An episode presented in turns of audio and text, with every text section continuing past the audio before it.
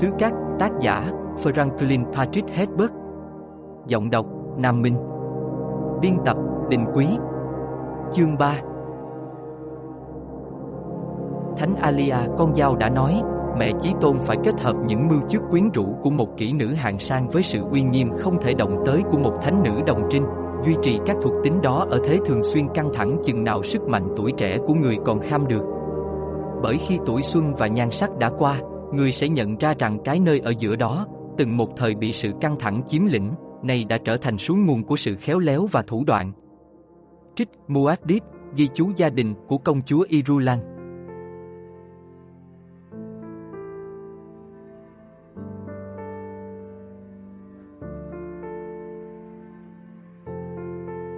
Sao hả, Jessica, ngươi vừa lẩm bẩm cái gì thế? Mẹ Chí Tôn hỏi. Đó là trước lúc hoàng hôn tại lâu đài Caladan vào ngày thử thách cậu bé Paul. Hai người đàn bà ở một mình trong phòng khách của Jessica còn Paul đợi tại buồng thiền định cách âm ở kế bên. Jessica đứng đối diện với cửa sổ phía nam. Nàng nhìn nhưng cũng lại không nhìn thấy hoàng hôn đang phủ màu sắc lên cánh đồng và dòng sông. Nàng nghe nhưng cũng lại không nghe thấy câu hỏi của mẹ Chí Tôn. Đã từng có một thử thách khác rất nhiều năm về trước. Một cô bé gầy nhom có mái tóc màu đồng, cơ thể bị hành hạ bởi những cơn đầy hơi của tuổi dậy thì, bước vào phòng làm việc của mẹ Chí Tôn Gai Úc Helen Mohiam, tổng quản tối cao của trường Ben Gesserit ở Walat 9. Jessica nhìn xuống bàn tay phải, gặp ngón tay, hồi tưởng lại cơn đau, nỗi kinh hoàng, sự tức giận. Paul tội nghiệp, nàng thì thầm. Ta đang hỏi ngươi đấy, Jessica. Giọng bà lão cáu gắt, riết trống. Sao cơ? À, Jessica bước sự chú ý ra khỏi quá khứ, quay về phía mẹ Chí Tôn lúc này đang ngồi quay lưng vào bức tường đá nằm giữa hai cửa sổ hướng Tây. Mẹ Chí Tôn muốn con nói gì ạ? À? Ta muốn ngươi nói cái gì à? Ta muốn ngươi nói cái gì à? Giọng nói già nua mang âm điệu nhại lại một cách tàn nhẫn. Thì con đã có một đứa con trai. Jessica nổi cáu. Nàng biết nàng bị bà ta chủ tâm khích cho giận dữ thế này. Người ta đã bảo ngươi chỉ sinh con gái cho nhà Atric. Nó rất có ý nghĩa đối với ông ấy, Jessica biện hộ. Và ngươi, với cái thói tự phụ của mình, lại cho rằng ngươi có thể sinh hạ được quy sát Haderach. Jessica hất cầm lên. Con cảm thấy có khả năng. Ngươi chỉ nghĩ đến chuyện công tước mong mỏi có con trai, bà lão cáu kỉnh. Mà mong mỏi của ông ta thì chẳng liên quan gì đến chuyện này hết. Một đứa con gái dòng họ Atric thì đã có thể cưới người thừa kế của dòng họ Hakon và hàng gắn mối bất hòa. Ngươi đã làm cho vấn đề trở nên phức tạp vô phương cứu chữa. Giờ thì có lẽ chúng ta sẽ mất cả hai dòng máu. Không phải mẹ không bao giờ sai, Jessica nói. Nàng bất chấp cái nhìn chồng chọc từ đôi mắt già nua. Ngay sau đó, bà lão lầu bầu, cái gì đã làm thì cũng là đã làm rồi. Con đã thề sẽ không bao giờ hối hận về quyết định của mình, Jessica nói. Cao quý quá nhỉ, mẹ chí tôn chăm chọc. Không hối hận. Chúng ta sẽ thấy khi ngươi là một kẻ chạy trốn bị người ta treo giá cái đầu và mọi bàn tay con người quay ra chống lại ngươi, săn lùng mạng sống của ngươi và của con ngươi. Jessica tái cả người. Không có lựa chọn nào khác sao? Lựa chọn khác. Một Ben Gesserit mà cũng hỏi vậy sao? Con chỉ hỏi về những gì mẹ Chí Tôn nhìn thấy trong tương lai bằng năng lực ưu việt của ngươi. Ta nhìn thấy trong tương lai những cái ta đã nhìn thấy trong quá khứ. Ngươi biết rõ những phi vụ của chúng ta thường theo khuôn mẫu nào mà, Jessica. Dòng giống loài người biết rõ tỷ lệ chết và lo sợ sự di truyền sẽ bị ngừng lại. Nó nằm trong dòng máu, sự thôi thúc trộn lẫn các giống di truyền mà không trù tính trước. Đế quốc, công ty Choam, tất cả các đại gia tộc, họ chỉ là những mẫu nhỏ nổi lên bền trên đường đi của dòng chảy đó. Trump, Jessica lẩm bẩm. Con cho là họ đã quyết định cách chia lại chiến lợi phẩm ở Araki rồi. Trump có là gì ngoài cái trong chống gió trong thời đại chúng ta đâu, bà lão nói. Giờ đây hoàng đế và bạn bè của ông ta đang nắm giữ 59,65% số phiếu bầu cho chức giám đốc của Trump. Họ chắc chắn ngửi thấy mùi lợi nhuận, và có thể khi những người khác cũng ngửi thấy các lợi nhuận đó thì sức mạnh biểu quyết của ông ta sẽ tăng lên. Đó là mẫu hình lịch sử, con ạ. Đó chắc chắn là cái con cần bây giờ đấy, Jessica nói. Xét lại lịch sử. Đừng khôi hài nữa, con gái. Ngươi cũng biết rõ như ta những thế lực nào bao quanh chúng ta. Chúng ta có một nền văn minh tam điểm, hoàng gia được giữ cân bằng với liên minh các đại gia tộc Lan Sát Đát, và giữa họ là hiệp hội với sự độc quyền đáng nguyền rủa trong việc vận chuyển liên hành tinh.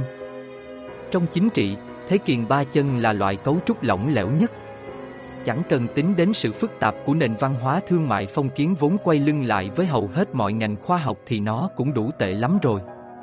Jessica chua chát nói, những mẫu nhỏ trên đường đi của dòng chảy, và đây là một mẫu, là công tước Leto, còn mẫu nữa là con trai ông ấy, mẫu nữa là... Ôi, im ngay đi, con gái. Khi bước vào chuyện này, ngươi đã biết rõ mình sẽ phải đi trên cái lằn ranh mỏng manh như thế nào. Con là Ben Gesserit, con chỉ tồn tại để phụng sự, Jessica trích dẫn. Chính xác, bà lão nói. Và bây giờ tất cả những gì chúng ta có thể hy vọng là ngăn không để chuyện này bùng lên thành đám cháy hủy diệt tất cả, cứu vãn những gì còn cứu được từ những dòng máu chính yếu. Jessica nhắm mắt, cảm giác những giọt lệ đang ứa ra dưới hàng mi. Nàng nén nỗi run sợ bên trong, nỗi run sợ bên ngoài, hơi thở không đều, mạch đập rời rạc, gan bàn tay đẫm mồ hôi.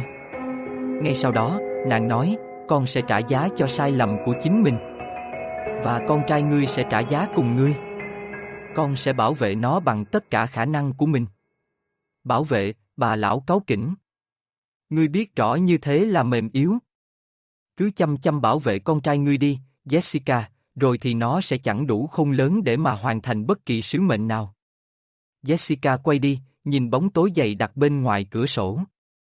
Cái hành tinh Araki này, có thật là nó kinh khủng đến thế không? Đủ tệ, nhưng không phải quá tệ. Missinoria Protesiva đã có mặt ở đó và phần nào làm nó dịu đi. Mẹ Chí Tôn đứng dậy, vuốt thẳng một nếp áo. Gọi thằng bé vào đây. Ta phải đi ngay. Mẹ phải đi ngay sao? Giọng bà lão nhẹ nhàng.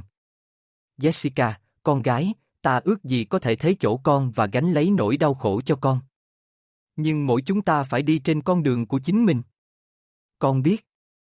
Con thân thiết với ta như bất cứ đứa con gái nào của ta, nhưng ta không thể cho phép điều đó làm cản trở công việc.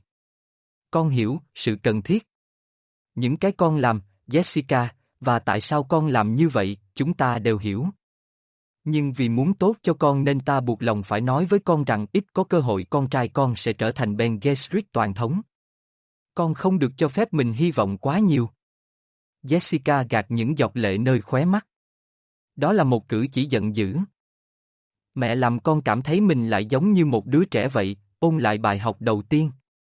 Nàng buộc mình thốt ra, loài người không bao giờ được phục tùng loài vật. Một tiếng nấc khang làm cả người nàng rung lên. Nàng nói nhỏ, con đã từng rất cô độc. Nó nên là một trong những thử thách, bà lão nói. Hầu hết con người luôn luôn cô độc. Giờ thì gọi thằng bé đến đây đi. Nó đã có một ngày dài đầy sợ hãi. Nhưng nó đã có thời gian để suy nghĩ và nhớ lại, giờ ta phải hỏi những câu hỏi khác về những giấc mơ của nó. Jessica gật đầu, đi về phía phòng thiền định, mở cửa ra. Paul, vào đây con. Paul bước vào với vẻ chậm chạp bướng bỉnh. Cậu nhìn mẹ chồng chọc như thể mẹ là một người xa lạ. Đôi mắt cậu tràn ngập ánh nhìn cảnh giác khi cậu liếc mẹ Chí Tôn, nhưng lần này cậu gật đầu chào bà, kiểu gật đầu đối với người ngang hàng. Cậu nghe thấy tiếng mẹ đóng cánh cửa sau lưng mình. Chàng trai, bà lão nói, chúng ta quay trở về với chuyện những giấc mơ nào. Bà muốn gì? Đêm nào ngươi cũng mơ phải không? Không phải những giấc mơ đáng nhớ. Tôi có thể nhớ mọi giấc mơ, nhưng có cái đáng nhớ có cái không. Làm sao ngươi biết được sự khác nhau đó? Tôi biết thế thôi. Bà lão liếc nhìn Jessica, rồi quay lại Paul. Thế tối hôm qua ngươi đã mơ thấy gì? Nó có đáng nhớ không? Có. Paul nhắm mắt. Ở đó, rất gầy, có đôi mắt to. Mắt của cô ấy chỉ có một màu xanh nước biển, không có chút màu trắng nào.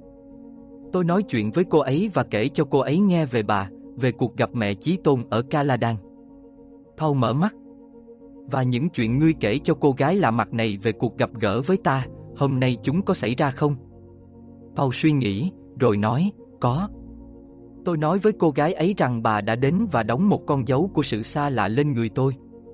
Con dấu của sự xa lạ, bà lão thì thào, một lần nữa liếc nhanh về phía Jessica, rồi lại hướng sự chú ý vào Paul.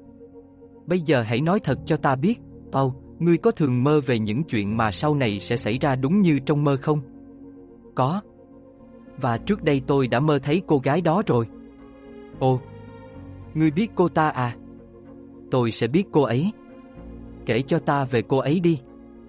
Một lần nữa, Paul nhắm mắt. Chúng tôi ở trong một nơi chật hẹp được che chắn bằng những tảng đá lớn. Nó gần như tối thui, nhưng nóng nực và qua khe hở giữa những tảng đá, tôi có thể nhìn thấy những dải cát ở bên ngoài. Chúng tôi đang chờ đợi điều gì đó, chờ cho tôi đi gặp vài người. Cô ấy sợ hãi nhưng cố giấu không để tôi biết, còn tôi thì thấy phấn khích. Cô ấy nói, kể em nghe về nước của hành tinh quê hương anh đi, U Xuân. Paul mở mắt. Điều đó chẳng là sao. Quê hương tôi là Caladan. Tôi chưa từng nghe đến một hành tinh nào có tên là U Xuân cả. Giấc mơ còn gì nữa không? Jessica dục. Còn. Nhưng có thể cô ấy gọi tôi là U Xuân, Paul nói. Tôi mới chợt nghĩ ra điều này. Lại một lần nữa, cậu nhắm mắt. Cô ấy bảo tôi kể về nước. Tôi nắm tay cô ấy. Tôi nói tôi sẽ đọc một bài thơ cho cô ấy. Và tôi đọc thơ, nhưng tôi phải giải thích vài từ ngữ, ví dụ như bãi biển, sóng, rong biển và mòng biển. Bài thơ nào? Mẹ Chí Tôn hỏi. Paul mở mắt. Nó chỉ là một trong những bài thơ mà Guni Halet thường ngâm trong lúc buồn. Sau lưng Paul, Jessica bắt đầu ngâm. Ta nhớ làn khói mặn mà từ ngọn lửa nơi bãi biển. Nhớ bóng mát dưới những cây thông. Vững chãi, thẳng tắp và bất động. Lũ mòng biển đậu trên chõm đất. Màu trắng trên xanh. Ngọn gió xuyên qua những cây thông. Chao đưa những cái bóng. Lũ mông biển sải cánh. Bay lên. Bầu trời ngập tiếng rít. Và ta nghe tiếng gió. Thổi qua bãi biển. Và sóng vỗ. Rồi ta thấy ngọn lửa của chúng ta Đã làm trong biển kia cháy xém Chính là bài thơ đó, Pau nói Bà lão nhìn Pau chầm chầm Rồi nói, chàng trai Với tư cách là tổng quản trường Ben Gesserit Ta đang tìm kiếm quy sát Haderach Người đàn ông quả thật có thể trở thành một thành viên của chúng ta Mẹ ngươi nhìn thấy khả năng này ở ngươi Nhưng cô ta nhìn với con mắt của người mẹ Có thể ta cũng nhìn thấy Nhưng không nhiều hơn Bà ta im lặng và Paul nhận ra bà ta muốn cậu nói. Cậu chờ bà ta mở miệng. Ngay sau đó, bà ta nói, tùy ý ngươi thôi. Ngươi là người có năng lực, điều này ta công nhận. Bây giờ tôi đi được rồi chứ, cậu bé hỏi. Con không muốn nghe xem mẹ Chí Tôn có thể kể gì cho con về quy sát Hadrat sao? Jessica hỏi. Bà ấy nói những người thử nó đều đã chết. Nhưng ta có thể giúp ngươi bằng một vài gợi ý về lý do khiến họ thất bại, mẹ Chí Tôn nói. Bà ta nói là vài gợi ý, tao nghĩ. Bà ta không thực sự biết bất cứ điều gì. Cậu nói, vậy thì bà gợi ý đi. Để rồi chịu hòa vì ta sao? Bà ta nở nụ cười châm biếm, những nếp nhăn chồng chéo trên khuôn mặt già nua. Rất tốt, cái đề ra luật lệ. Cậu kinh ngạc, Bà ta đang nói về những điều quá sơ đẳng đến mức như sự căng thẳng bên trong nghĩa. Bà ta tưởng mẹ cậu chẳng dạy được gì cho cậu sao? Đó là gợi ý ư, cậu hỏi. Chúng ta không ở đây để lời qua tiếng lại hay tranh cãi về nghĩa của chúng, bà lão nói. Cây liễu thuận theo gió mà lớn lên để rồi đến một ngày nó phát triển thành nhiều cây liễu, một bức tường cản gió. Đó là mục đích của cây liễu. Paul nhìn bà ta chầm chầm. Bà ta nói mục đích và cậu cảm thấy cái từ đó đập mạnh vào cậu, lại làm cậu bị tiêm nhiễm cái mục đích kinh khủng. Cậu bất thình lình nổi giận với bà ta, mụ phù thủy già xấu xí ngu ngốc với cái miệng toàn những lời nhạt thết. Bà nghĩ tôi có thể là vị quy sát Haderach đó, cậu nói. Bà nói về tôi, nhưng bà chẳng nói một lời nào về chuyện chúng ta có thể làm gì để giúp cha tôi. Tôi đã nghe bà nói chuyện với mẹ tôi. Bà nói như thể cha tôi đã chết. Thật may, ông ấy chưa chết. Nếu có thể làm được gì cho ông ấy thì bọn ta đã làm rồi, bà lão lầu bầu. Ngươi thì bọn ta có thể cứu được. Không chắc lắm nhưng có thể. Còn cha ngươi thì, không gì cứu được. Khi ngươi học được cách chấp nhận điều đó như một thực tế, ấy là ngươi đã học được một bài học Ben Gesserit thực sự. Paul nhận ra những lời nói này khiến mẹ cậu choáng váng như thế nào. Cậu giận dữ nhìn bà lão. Sao bà ta có thể nói một điều như thế về cha cậu cơ chứ? Cái gì khiến bà ta chắc chắn như thế? Tâm trí cậu sôi sục cảm giác oán giận. Mẹ Chí Tôn nhìn Jessica. Ngươi đã dạy dỗ nó theo phương pháp, ta nhận ra dấu hiệu của điều đó. Nếu ở vào địa vị ngươi thì ta cũng làm thế, mặc cho quỷ sứ tha mấy cái luật kia đi. Jessica gật đầu. Giờ thì ta cảnh báo ngươi, bà lão nói, phớt lờ trình tự đào tạo thông thường đi. Sự an toàn của thằng bé phụ thuộc vào giọng nói. Nó đã có một khởi đầu tốt với giọng nói, nhưng cả hai ta đều biết nó cần nhiều hơn thế, cần ghê gớm. Bà ta lại gần Paul, nhìn cậu chăm chăm. Tạm biệt, con người trẻ tuổi. Ta hy vọng cậu làm được điều đó. Nhưng nếu cậu không làm được, tốt thôi, bọn ta sẽ vẫn thành công. Bà ta lại nhìn Jessica. Họ trao cho nhau một thoáng nhìn thấu hiểu.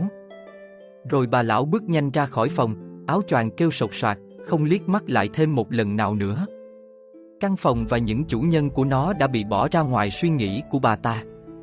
Nhưng Jessica đã thoáng nhìn thấy gương mặt mẹ Chí Tôn khi bà ta quay đi. Có nước mắt trên gò má nhăn nheo.